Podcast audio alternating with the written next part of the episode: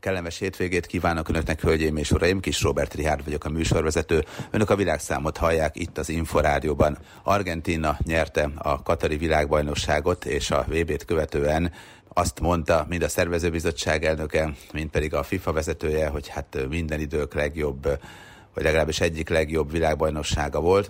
Nem tudom, hogy minden időknek a legjobb vb -e volt-e, hiszen minden időkben nem láttam a világbajnokságok eseményeit, de az biztos, hogy az elmúlt 24 évben részt vettem a világbajnokságokon mindegyiken, és tényleg nagyon-nagyon jó VB volt a mostani, minden a szervezést, mint pedig a mérkőzéseket illetően.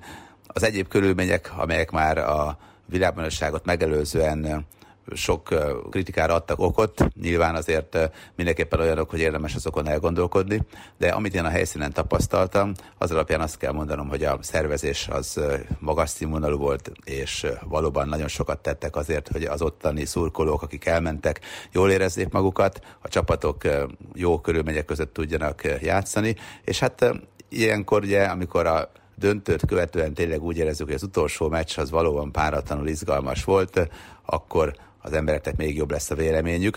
És azt se felejtsük el, hogy a csoportmérkőzések is rendkívül hangulatosak és jók voltak, illetőleg már a csoport körön belül a szurkolóknak a találkozásai, a különböző kulturális élmények is azért olyanok voltak, hogy sose felejtek el jó néhány izgalmas momentumot ezek közül.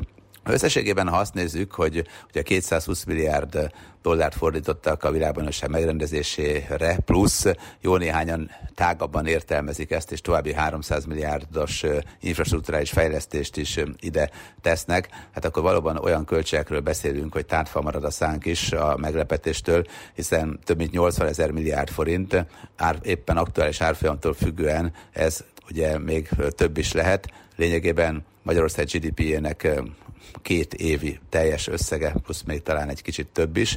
Ha az államháztartást nézzük, akkor pedig annak négyszerese.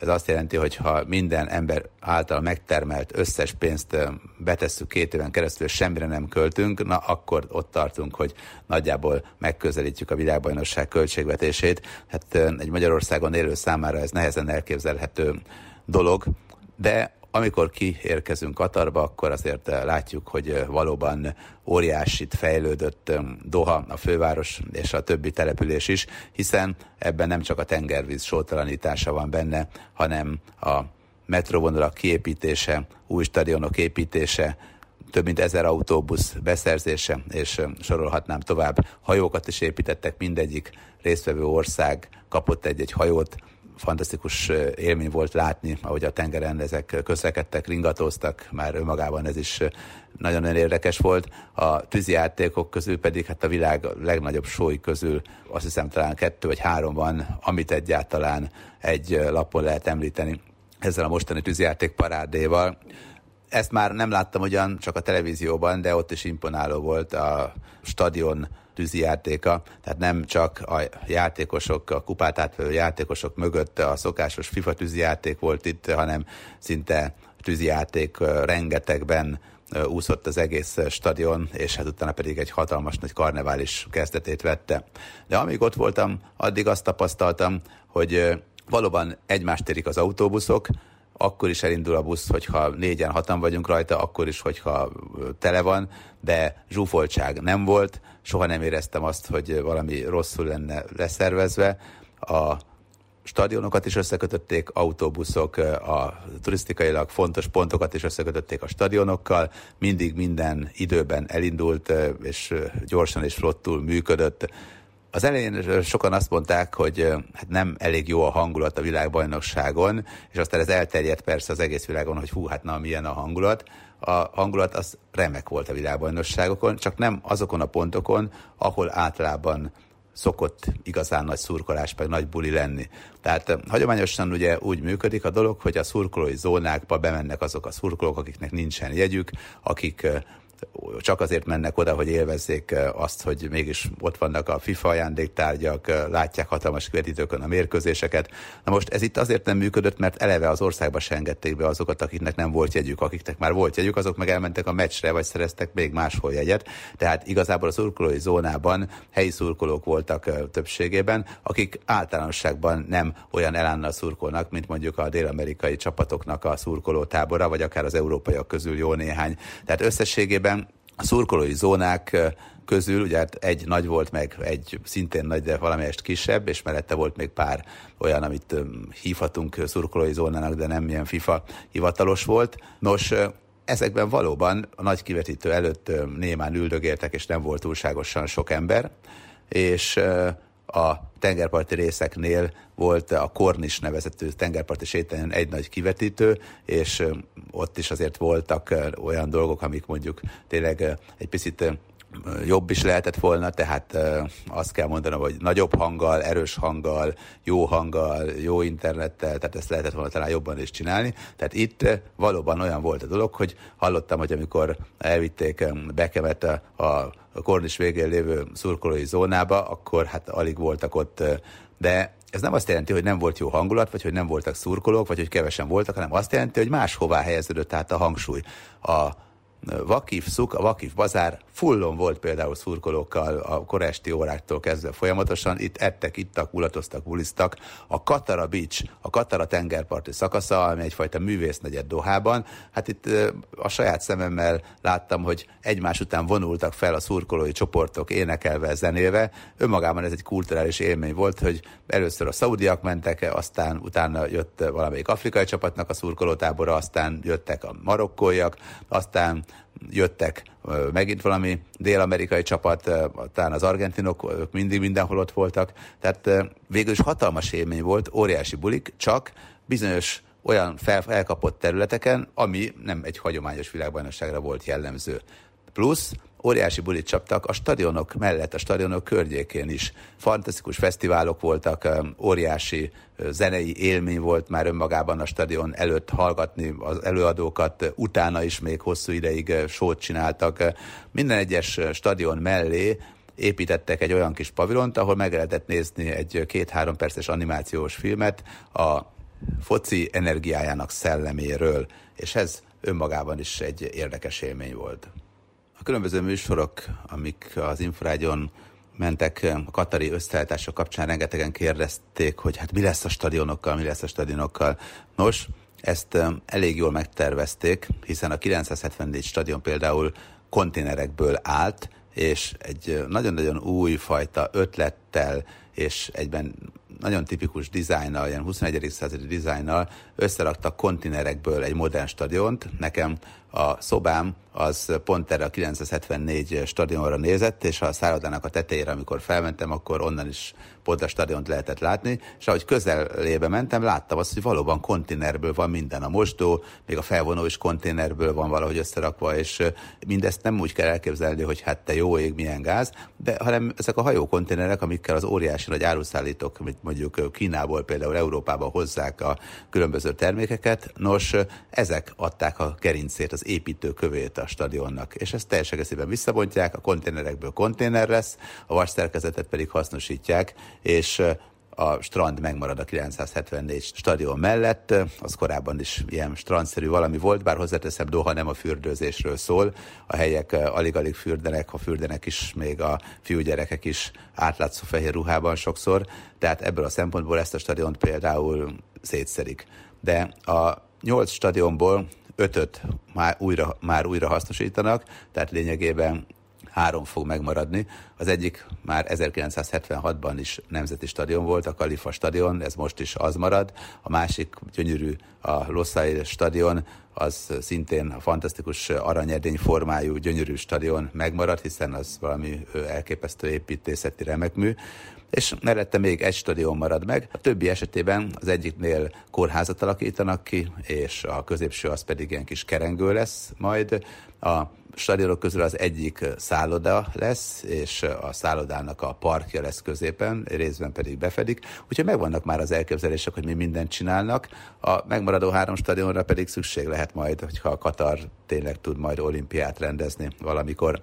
Úgyhogy ebből a szempontból azért gondoltak arra, hogy mi lesz a stadionokkal, bár hozzáteszem, azért az egész világ jobban aggódik emiatt, mint maguk a katariak, hiszen olyan hatalmas bevételek érkeznek az energiahordozókból, hogy valójában annyira szerintem nem rázna meg őket, hogy éppen mi történik majd a stadionokkal. Hát, hogyha a környezeti szempontokat veszük figyelembe, akkor már önmagában sivatagba épített városok, hát most nehezen értelmezhető a környezeti tudatosság szempontjából, akár Dubaj, akár Katar, de még New York is ugye szigetre épült, és emelkedik a vízszintje, tehát uh, nyilván valójában ezek egy kicsit erőltetett gondolatok, hogyha a lehetőségeket nézzük, akkor a katariaknak van erre bőven lehetőségük, hogy ilyeneket építsenek, vagy másfajtát is.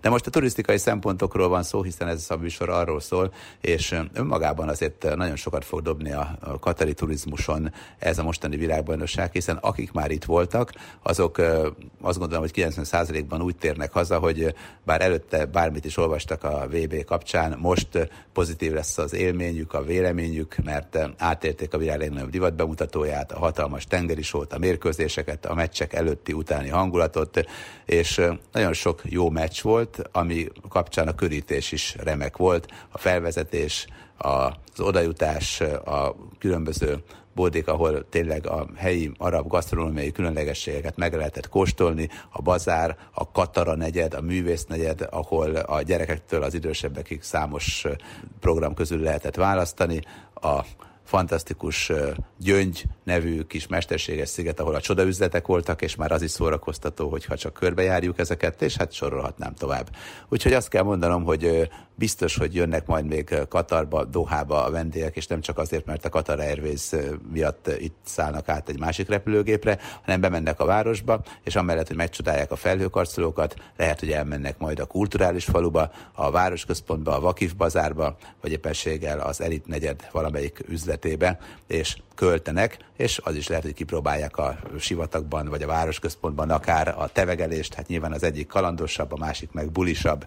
Azt hiszem, hogy sokat ugrott a főváros Doha is, meg a környező idegenforgalmi központok is, mert azért, ha a Dubaj fejlesztéseit nézzük, akkor ahhoz képest, hogy Katarnak milyenek a lehetőségei, hát ahhoz képest Dubaj sokkal többet tett bele abba, hogy mondjuk megépüljön a világ legmagasabb felhőkarcolója, vagy egy sípája, amit lehet használni nyáron, télen mindig, mert fedett, de hát mondjuk a tél is itt olyan, hogy 25 fok körül a hőmérséklet, úgyhogy az sem túlságosan durva. A katari turizmus amúgy az elkövetkezendő időszakban biztos, hogy növekedni fog, és hogyha megnézzük azt, hogy hányan voltak a koronavírus járványt megelőző időszakban, akkor azokhoz képest biztos, hogy a világbajnokságot követő időszakok jobb számokat hoznak majd. Nyilván most a VB-nél azért több mint másfél millió vendég egy húzamban itt volt hosszabb ideig többségében, tehát ez nyilván azért nehezen lesz túlszárgyalható. Ami érdekes egyébként, hogy sokat meséltem már, hogy miként lehetett bejönni meccsjegy birtokában, később meccsjegy nélkül is a Haya applikáció mit jelentett, előtte az Ether az applikáció, és hát erről az applikációról is sok mindent meséltem már önöknek, de egyébként a Haya segítségével egyébként Szaudarábiába is lehetett kirándulni, tehát hogy valaki hosszabb időt itt töltött, akkor bőven volt mit csinálni, a rengeteg módon elfoglal vállalhatta magát, és hát nem is feltétlenül kellett hatalmas költségekbe vernie magát. Úgyhogy bőven van mit látni, a mecseteket is meg lehetett nézni. Errefelé azért hosszú nadrágot kell vinni.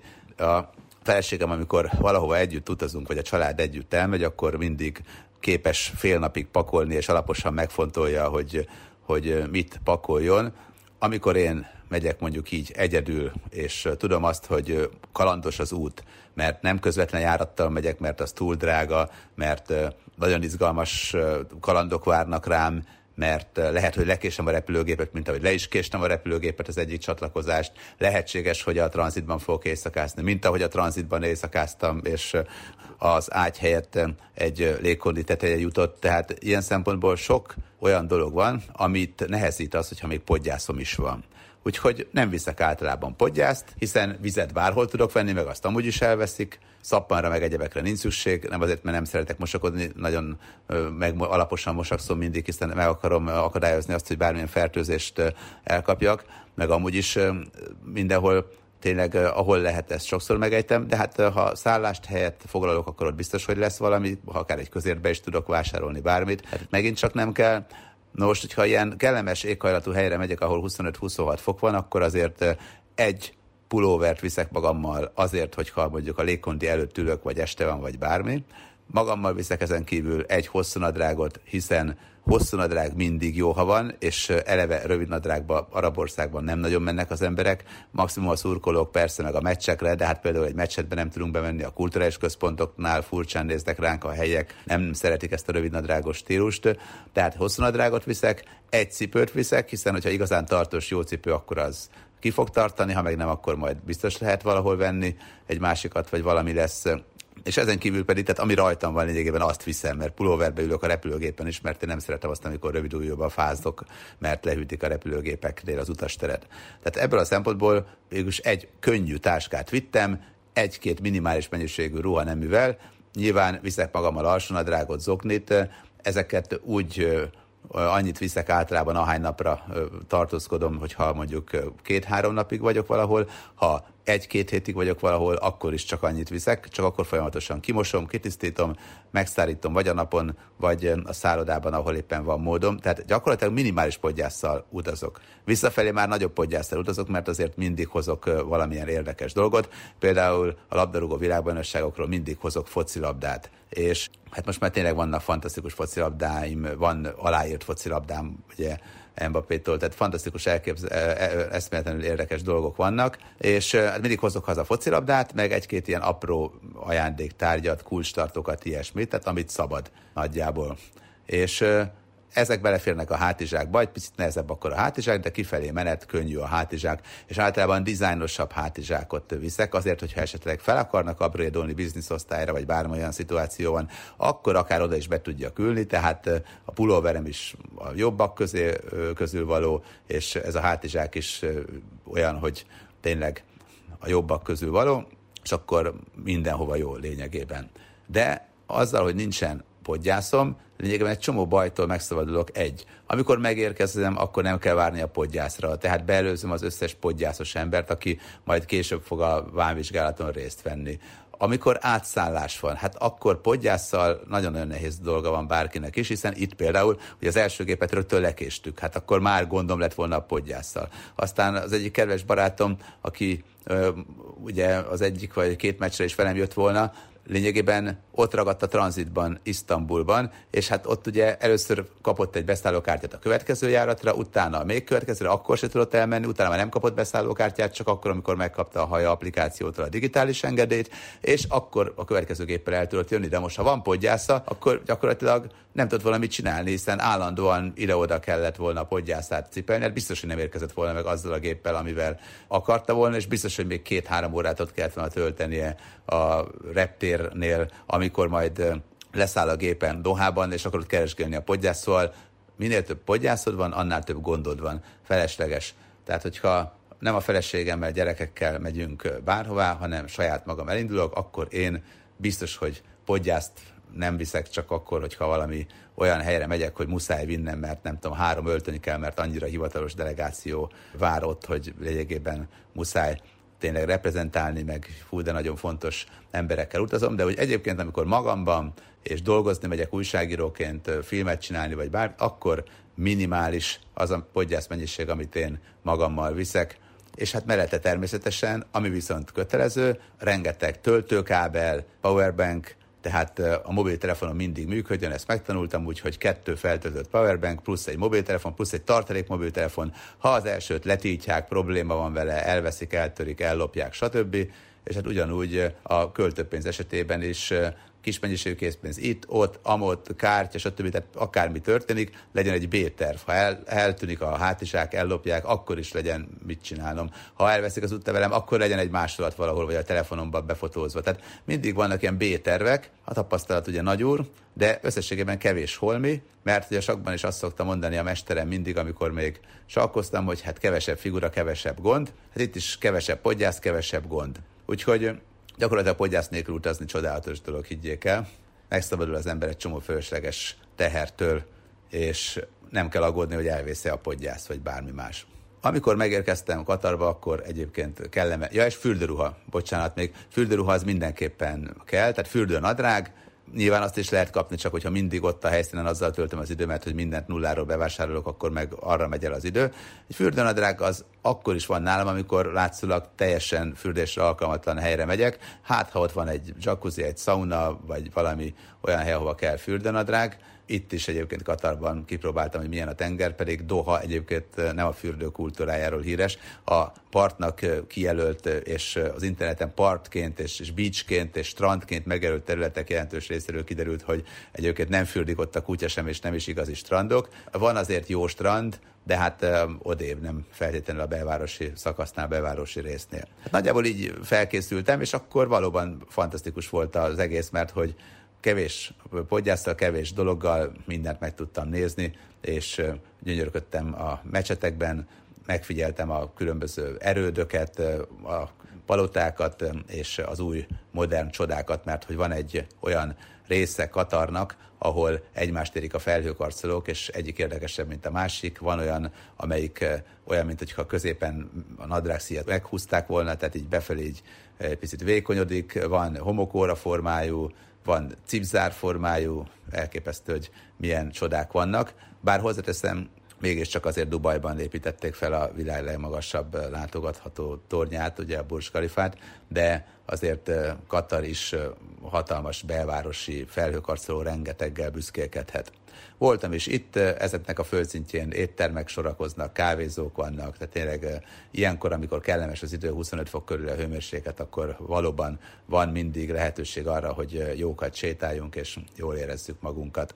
Hölgyeim és uraim, boldog ünnepeket, és természetesen azt, hogy minél több érdekes, izgalmas dolog, de legfőképpen szeretet legyen otthon a családdal, hiszen 24-én erről szól ez a nap de hogy mi mindenről szól, még turisztikai szempontból a karácsony előtti időszak, vagy akár maga a karácsony, vagy a karácsony utáni szilveszter előtti időszak, arról mesélek most önöknek, hiszen azért a koronavírus járvány után nagyon érdekes trendek indultak el az idegenforgalomban. Látjuk például azt, hogy rendkívül megnőtt az utazási kedv.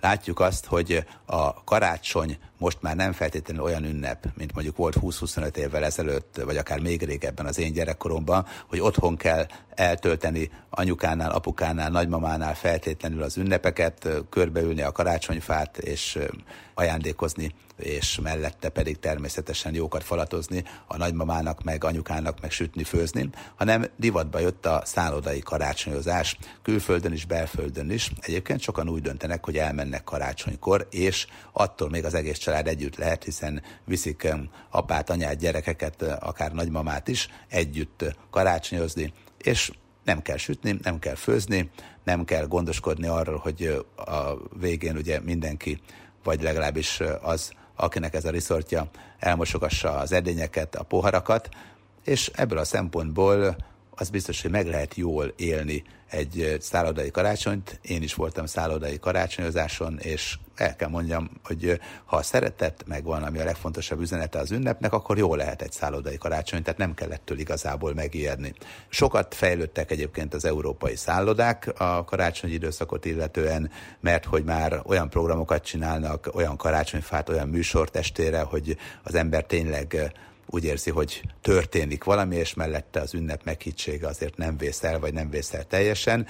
Nem csak az történik, hogy egy csökkentett üzemmódban, hát jó, hogy itt van egy vendég, mert szegénynek nincs hova menni, típusú gondolkodásmóddal fogadják a vendégeket, hanem ezen már túl vagyunk. A szállodai karácsonyozás az egy, ez egy átélhető, érdekes, pozitív élmény lehet, és nem csak azoknak, akik nem tudják, hogy hol töltsék a karácsonyt, mert hogy nem tudták eldönteni, hogy anyóshoz vagy anyukához menjenek, vagy bármi más, hanem azoknak is, akik közösen úgy döntöttek, hogy igen, most megyünk el egy wellness szállodába, külföldön, belföldön, most megyünk el kirándulni valahová, és ott megéljük a karácsonyi ünnepség érdekességeit.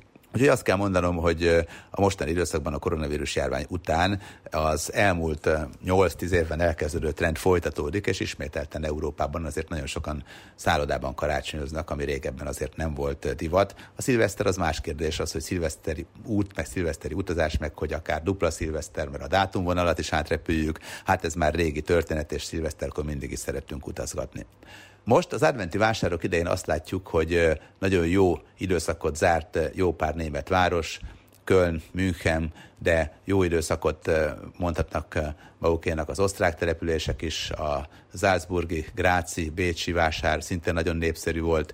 Nem volt Pozsonyban karácsonyi vásár, ugye, a koronavírus járvány miatt, most ismételtem volt, ezeket is meglátogattam, és azt kell mondanom, hogy a pozsonyi vásár egyre kellemesebb, egyre hangulatosabb. Én mindig eh, ilyen eh, kellemes májas palacsintát falatozok, bár már többször elmondták a felvidék ismerőseim, hogy nem, ez nem is palacsinta, de hát azért minden esetre úgy néz ki meg az a módszere, hogy csinálják, és hát ezt nagyon-nagyon szeretem, de a forraltbor meg a melettea is elengedhetetlen kelléke az itteni kellemes adventi hangulatnak, és az is biztos, hogy rengetegen, rengetegen a főtérre, a Krávnénámesztyire összejönnek Pozsonyban és esténként nagyon zsúfolt, és tényleg igazi karácsonyi hangulat van, karácsonyi zenékkel, mindenféle mással, tehát itt azt hiszem, hogy egész Szlovákia talán leghangulatosabb karácsonyi vásárában vásárolgathatunk, vagy nézelődhetünk. Hát én azért nem szoktam itt vásárolgatni túlságosan sok mindent, a gyereknek egyszer-kétszer valami apróságot,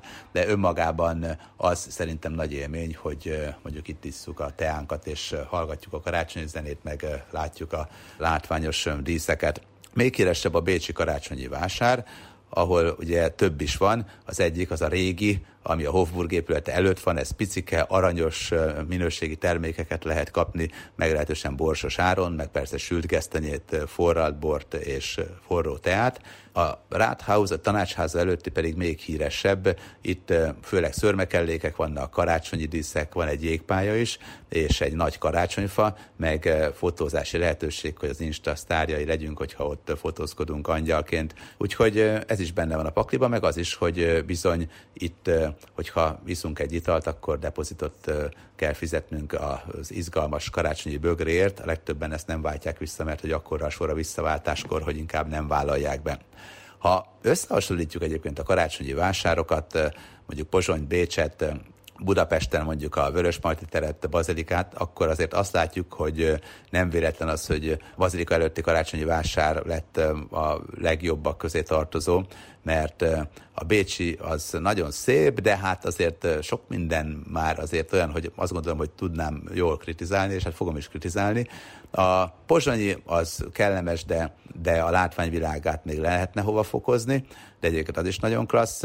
Viszont a Bazilika, és azt hiszem a Vörösmarty tér is tényleg minőségét tekintve rengeteget fejlődött már. Ugye a koronavírus járvány a karácsonyi vásárokat ellehetetlenítette, de előtte már jó pár évben azt láthattuk, hogy tényleg jobb és jobb vásárokat szerveznek a, a szervezők, és Hát most például, amikor azt mondják, hogy, hogy mi mennyibe kerül, meg milyen az ár, akkor azért nem szabad elfelelkezni arról, hogy nem lehet egy az egyben összehasonlítani például mondjuk a kürtös kalácsot vagy a teát, de mondok erre egy nagyon érdekes példát. A Vörösmarty téri vásárban például 900 forint volt a tea, de bekeverve, finoman mézzel, tényleg kellemes hőfokon Bécsben, ott 7 euró volt, ami 2800 forint, viszont visszaváltható a bögre. Hogyha visszaváltjuk a bögrét, akkor is 800 forintra, 800-900 forintra jön ki, tehát közel-távol azonos, viszont a melegtea az azt jelentette, hogy kaptam egy bögrét, és a bögrében pedig forró víz volt, és belerakadtam egy filtert. Nem volt bekeverve, nem volt méz, nem volt cukor hozzá, semmi nem volt. Tehát valójában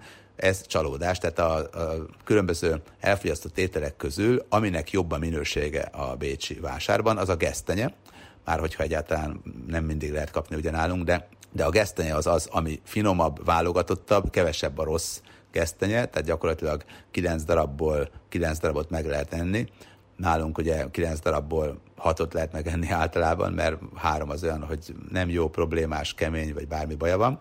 Tehát ilyen szempontból a gesztenye minősége az jobb Bécsben, a tea minősége rosszabb Bécsben, mint Budapesten.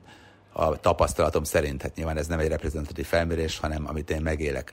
A Pozsonyi vásár, illetően azt kell mondanom, hogy ott azért bőven van miből válogatni, hogyha szeretnénk étkezni, de azt is látom, hogy a budapesti kínálata is meglehetősen magas, mind a Vörös Marti mind a Bazilikai esetében.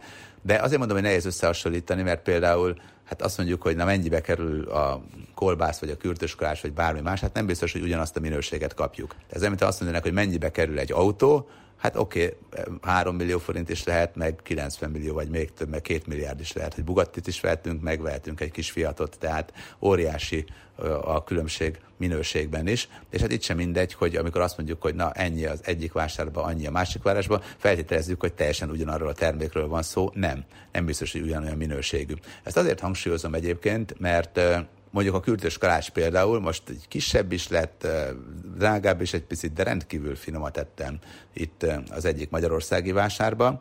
A Bécsi vásárban pedig, ami rendkívül finom volt és nagyon ízlett, az a burgonya. Talán még régen emlékeznek, itt volt egy híresebb étteremláz Budapesten, nyugodtan mondhatom a nevét, mert már megszűnt a Wendy's, és abban volt olyan burgonya, hogy sajt voltak az epén tejföl, és tényleg mámorítóan finomnak éreztem akkoriban. Hát nyilván ez régebben volt, és kisebb volt akkoriban a kínálat, de a bécsi karácsonyi vásárok közül kettőben is kaptam hasonlót, és talán még jobb volt az ízvilág. Tehát a klasszikus régi Hofburg melletti vásár az valóban nagyon nagy minőségi termékeket kínál. A Rathaus Platz esetében azért szerintem van már mibe belekötni. Parkolni mindenhol nehéz, Budapesten, Bécsben és Pozsonyban is. Bécsben is parkolóházak vannak, nálunk Budapesten is ugye parkolóházak, vagy esetleg hétvégén valahol a rakpart környékére talán le tudunk parkolni. Pozsonyban is parkolóház, vagy hát egy-két helyen le lehet parkolni ingyenesen is, de hát ott ugye nehéz parkolóhelyet találni. Egyik helye sem könnyű, az nagyjából egyformán nehéz, de hát végül is karácsonyi vásárban nem kell feltétlenül az autóval beállni a pavilon mellé. Ahol még vannak jó híres karácsonyi vásárok és izgalmas karácsonyi vásárok, az például Berlin. Berlinben lángost is lehetett kapni, amikor ott jártam. Volt lekváros lángos is. Ez például nagyon érdekes, hogy a németek, meg jó néhány más országbeliek is nem csak tejfölös, meg sajtos lángost csinálnak, meg húsos lángost, hanem éresen is eszik a lángost, és ez nekem annyira furcsa, de hát eh, tudom jól, hogy Budapest eh, azért nem feltétlenül olyan, hogy az alapján kell az egész világot leképezni, mert egyébként én soproni vagyok, és mi például a káposztás tésztát is borsa lettük, és eh, kedves ismerős még pedig mondták, hogy hát borsa, hát ők cukorra leszik a káposztás tésztát. Úgyhogy még ilyen téren is vannak különbségek. A lekváros lángoson, tehát egyáltalán ne csodálkozzunk, az egy természetes dolog, és semmi akadálya a lekváros lángos elkészítésének és elfogyasztásának Berlinben a karácsonyi vásárban. Münchenben még nagyon-nagyon érdekes egyedi a vásár, ugye a Mária tér és környéke az mindig énekszótól hangos, és a városházánál ott még harangjáték is szórakoztatja a nagy érdeműt. Ami nekem nagyon furcsa volt, az, hogy a német karácsonyi dalok éneklése az valóban ilyen legendás, klasszikus dolog, csak az előadók most már egy kicsit mások, mint mondjuk 20 évvel ezelőtt, akik előadták, és ez nekem egy kicsit fura volt, de attól még érdekes ez is nagyon. Münchenben sokszor voltam egyébként, mert mellette van egy település, és ott rokonok laktak, úgyhogy arra sokszor elmentem még. A német nyelvterület karácsonyi vásárai a leghíresebbek, talán meg a francia terület is. Madridban is van jó karácsonyi vásár, Barcelonában is vagy egyébként, meg sok helyen máshogy, de hát a meleg, viszonylag kellemesebb helyeknél a karácsonyi vásár hangulata azért szerintem nem olyan, mint amit mi megszoktunk. Nagyon sok helyen Betlehem is van a karácsonyi vásárban, és ezt is meg lehet csodálni, le lehet fotózni. Hát itt a nagyon gicsestől az egészen meghittig óriási és széles spektrumon mehet a skála. Ami érdekes egyébként, hogy karácsonyi vásárok, meg karácsonyi díszítések nem keresztény területen is vannak jó pár helyen. Én még Egyiptomban is december végén voltam olyan helyen, ahol karácsonyi ajándékokat árusítottak a turistáknak, meg a szállodák is karácsonyi díszbe öltöztek, és hát fura volt, hogy egyszerre keveredett a karácsony, meg a Mikulás, hát lényegében azért, ha, ha megnézzük, jó pár helyen minden keveredik, hát az ajándékosztó is gyakorlatilag Ausztráliában 8 kenguru húzza a Mikulás szányát, és ő hozza az ajándékokat, Dél-Afrikában meg Fekete Péter hozza az ajándékokat, a Hollandiában meg a Mikulás Spanyolországból érkezik, és hajóval meg, meg fehér lovon, tehát eléggé vegyes az, hogy ki honnan hozza az ajándékokat és mikor.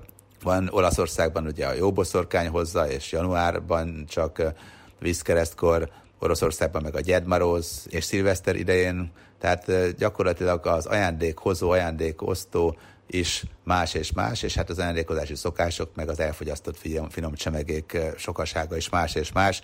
Van, ahol puding van, angol száz területeken, van, ahol kalács, van, ahol hal az, ami kötelező, van, ahol pörkölt, és sorolhatnám tovább, tehát tényleg a karácsonyi menü is régiónként is, országonként, nemzetenként is mind-mind eltérő, tehát rengeteg fajta variáció van. Az édességek és a csokoládék tárháza az, ami még jellemzi az adventi vásárokat, és hát ebből is rengeteg féle fajtával találkozhatunk szerte a világban, meg szerte Európában. Az biztos, hogy a karácsonyi vásárok hangulata olyan, hogy kellemesen tudjuk érezni magunkat, és akkor is érdemes ilyen karácsonyi vásárokba ellátogatni, ha egyébként nem veszünk semmit. Nekem van két kedves ismerősöm, ők vásárlási kényszerben élnek, és tulajdonképpen ha elmennek egy vásárba, akkor biztos, hogy sok mindent vásárolnak. Én azért néha meg tudom állni, és nem érzek késztetést, hogy mindig vigyek valamit. Hát amikor először utazgattam, akkor én is azt csináltam, hogy hát mindenkinek hozok ajándékot, és jó ég, kinek hoztam, kinek nem, kinek vettem, kinek nem. Aztán utána rájöttem, hogy hát valakinek biztos, hogy nem fog tudni hozni, mert az már túl sok, és ez a vigyek szuvenírt, és mit viszek haza, ez, ez nagyjából az utolsó napokat mindig így tönkretette, mert mindig úgy éreztem, hogy valakit háttérbe szorítok, aztán erről letettem, és most már Hát jó, azért néha egy-két dolgot hozok, de a gyerekeknek hozok most. Tehát az asszonynak, egy Katari VB-ről, hát mit hozzak neki? Tehát most már így letettem erről az egészről, és ettől könnyebbé vált minden, hogy nem kell feltétlenül ajándékot hoznom, vagy ha hozok ajándékot, akkor nem tudom, hozok egy doboz datóját, vagy, vagy egy finomságot. Hát egyébként Katarból is pont datóját hoztam, meg hoztam egy olyan katari Pafki nevezetű izgalmas kis kukoricás finomságot, amit így ki lehet bontani, és akkor aki ott van éppen, na most négyen, öten, hatan meg lehet enni, és akkor mindenki falatozhat belőle, és akkor ez így nagyon jó volt. És magamnak meghoztam focilabdát, meg két barátomnak focis kulcstartót, és nagyjából ennyi. Tehát ettől nem is feszültem be, bár hozzáteszem még a hátizsákot, azt mindig veszek minden egyes végben, úgyhogy hátizsák az kellett, de hát azt magamnak vettem. Ez egyébként nem egy drága dolog a hátizsák, mert a legegyszerűbbet veszem ott meg, csak gyűjtöm addig, amíg a feleségem ki nem dobja. De hát most az, hogy éppen a karácsonyi adventi vásárok ideje, meg a katari kalandozás egybeesett, az persze egy furcsa egybeesés, mert hogy alapesetben a világbajnokságok nyáron vannak, az adventi vásárok pedig decemberben, télen az illatok még nagyon érdekesek a karácsonyi vásárban. Strasbourgban éreztem talán a legfinomabb illatot, karácsonyi illatot, a különböző mézes süteményeknek az illata az valóban mámorító, a forralbor, a gesztenye, sült gesztenye illata. Bécsben, Ausztriában vannak talán a legfinomabb sült gesztenyék az itteni árusoknál. És hát nagyon sok helyen jégpályával is várják a látogatókat, Amerikában még nagyon érdekesek a karácsonyi vásárok, mert hát itt aztán tényleg a vásárlásról szól az egész. Itt sokan a hálaadás napi ünnepséget még komolyabbnak, nagyobbnak is tartják, mint a karácsonyt. Érdekes az is, hogy karácsonykor simán 25-26-án nyitva vannak New Yorkban az üzletek, tehát a Times Square környékétől kezdve egészen az 5. sugárútig szinte mindent nyitva találtam, tehát itt azért nem úgy működik, hogy megáll az élet 24-én délután, aztán legközelebb 27-én találkozunk, mert maximum a mentősök dolgoznak, meg akiknek nagyon muszáj muszáj, és érdekes, hogy itt a vásárlás azért az mindennapos, meg az, hogy akkor 25-én, 26-án dolgozni kell. Eleve itt, a, amikor a Mikulás hozza az ajándékot, ő sem 24-én hozza, mint hogy nálunk a Jézuska ugye 24-én hozza az ajándékokat. Úgyhogy ez is nagyon érdekes. New Yorkban karácsonykor hatalmas buli van, a Rockefeller téren felállítják a gyönyörű karácsonyfát, a jégpálya az legendás, minden filmből ismerjük, és az ötödik sugárútnál az üzletek pedig olyanok, hogy önmagában hatalmas élmény az, hogy itt végig sétálunk egészen a Central Parkig, mert mozognak, kibejárnak, rendkívül látványosak, hát minden fényárban pompázik. Szerintem a karácsonyi szilveszteri New York az olyan, hogy ha valaki teheti életébe egyszer legalább nézze meg, ez valóban csodálatos és mámorító. Akár szeretjük az amerikai kultúrát, akár kevésbé. Hongkongban is voltam egyszer a karácsonyi hangulatot átérezni, úgy csinálták meg az egészet, egyébként 20 fok volt, és rövid sétálgattunk a Lantau Islanden, és műhó esett és izgalmas kis karácsonyi zenére egy kis műhavat lőttek oda a nép közé. Hát ez is nagyon fura volt, meg kívánságcetliket is lehetett irogatni, és utána egy ilyen falra oda rárakni és ez egy kicsit furcsa volt. Tehát a melegben karácsonyozás azért, azért nekem meglepő. Tájföldön több alkalommal is voltam, itt is hatalmas fenyőfák vannak, hát műfenyő persze, feldíszítve a plázák előtt. A plázákban karácsonyi hangulatot próbálnak meg a turisták kedvéért varázsolni, de az egyik plázánál volt ilyen gyönyörű mesebeli ezüstszínű fenyő rengeteg, és akkor azzal díszítették az üzletközpontot, tehát ez is nagyon érdekes volt, hogy még ilyet is lehet. Az biztos, hogy a vásárlási kultúra, meg a karácsony, azért ahol van turista, ott jelen van, ahol nincs turista, néha még ott is jelen van az üzletek életében, meg a mindennapok egy részében is, és akkor is, hogyha nem feltétlenül a keresztény kultúrkör része az adott terület. Meg az is kétségtelen, hogy a közép-kelet-európai vásárok is érdekesek, azoknál is sok esetben nagyon-nagyon komoly, hagyományú régi vásárok vannak, van, ahol még az uralkodó több száz éve elrendelte, és akkor azóta is tartják. Tehát a hagyományok, a klasszikus vásári termékek, a kellemes ételek, finomságok, a zene, az mind-mind egy picit segíti a készülődést az ünnepekre, és ez a készülődés segítéshez azért is jó, mert egy picit így felfokozza azt a hangulatot, ami kicsúcsosodik 24-én a karácsonyfalat, amikor összejön a család, és akár van ajándék, akár nincs, legalább összejön, és akár egy szállodában, akár anyukánál, nagymamánál a karácsonyfa alatt, de mindenképpen megpróbálja jól érezni magát a közösség. Hát reméljük, hogy ez minden kedves hallgató esetében is így van. Hölgyeim és uraim, önök a világszámot hallották itt az Inforádióban.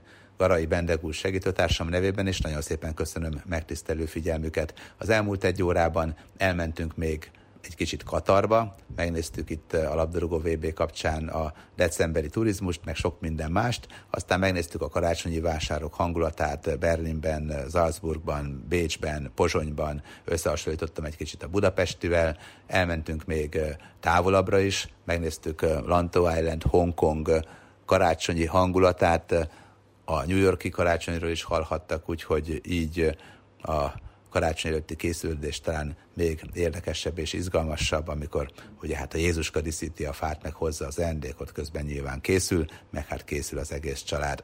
Nagyon boldog karácsonyt kívánok minden kedves hallgatónknak, remélem, hogy legközelebb is velem tartanak majd, további kellemes rádiózást, jó ünnepi készülődést kíván a műsorvezető Kis Robert Rihárd. Viszont hallásra!